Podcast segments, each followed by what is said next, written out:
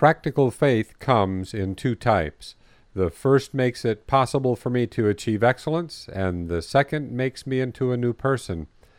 Type 1 faith empowers me to do all of the things that I can do and should do for myself. It gives me the power to be all that I can be. It's what makes my dreams possible. When God created me, He placed type 1 faith inside my heart and mind. Type 2 faith empowers God to do the things for me that I can't do for myself. I can't pull myself up by my own spiritual bootstraps. No matter how hard I try, I can't be born spiritually without God's help. Only God can make my spirit come alive. Type 2 faith happens when I open my heart and mind to God's love and become one of His children. For the first time in my life, I dare to call God my Father, and the power of His love transforms my mind and heals my damaged emotions. There is no limit to how good my life can become when both types of faith are active in my heart and mind. Faith is about empowerment. To get where you want to go, you need power, and faith gives you that power. Practical faith comes in two types.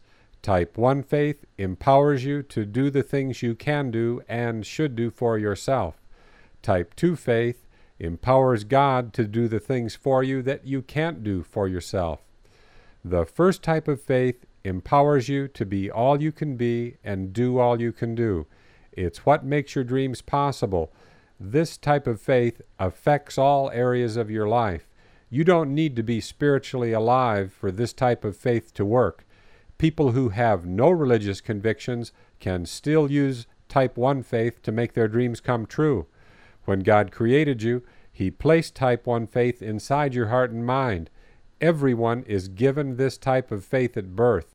Some people develop their ability to use this gift, and others hardly know it's there.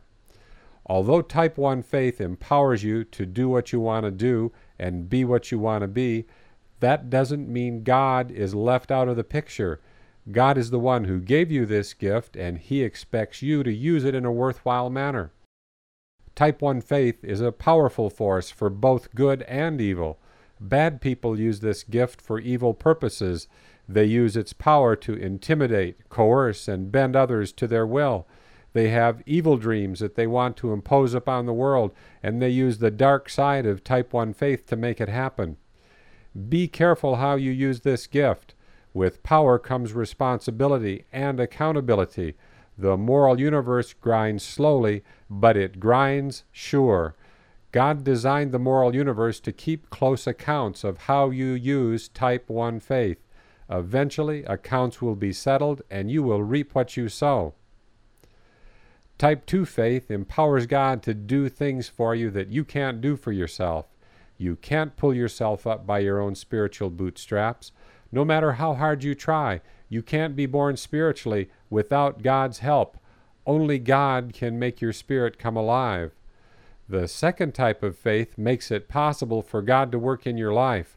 It happens when you open your heart to God's love and become one of His children. The power of God's love flows through your life, transforming your mind and healing your damaged emotions. For the first time in your life, you dare to call God your Father and you have a relationship with Him. God has been waiting to perform a miracle in your life since the day you were born. Type 2 faith takes the handcuffs off God so the miracle can begin. Many people act as if there is only one type of faith. They think that if they have enough faith, God will make their dreams come true. They want God to do things for them that they can do and should do for themselves. That is a big mistake and it will not work.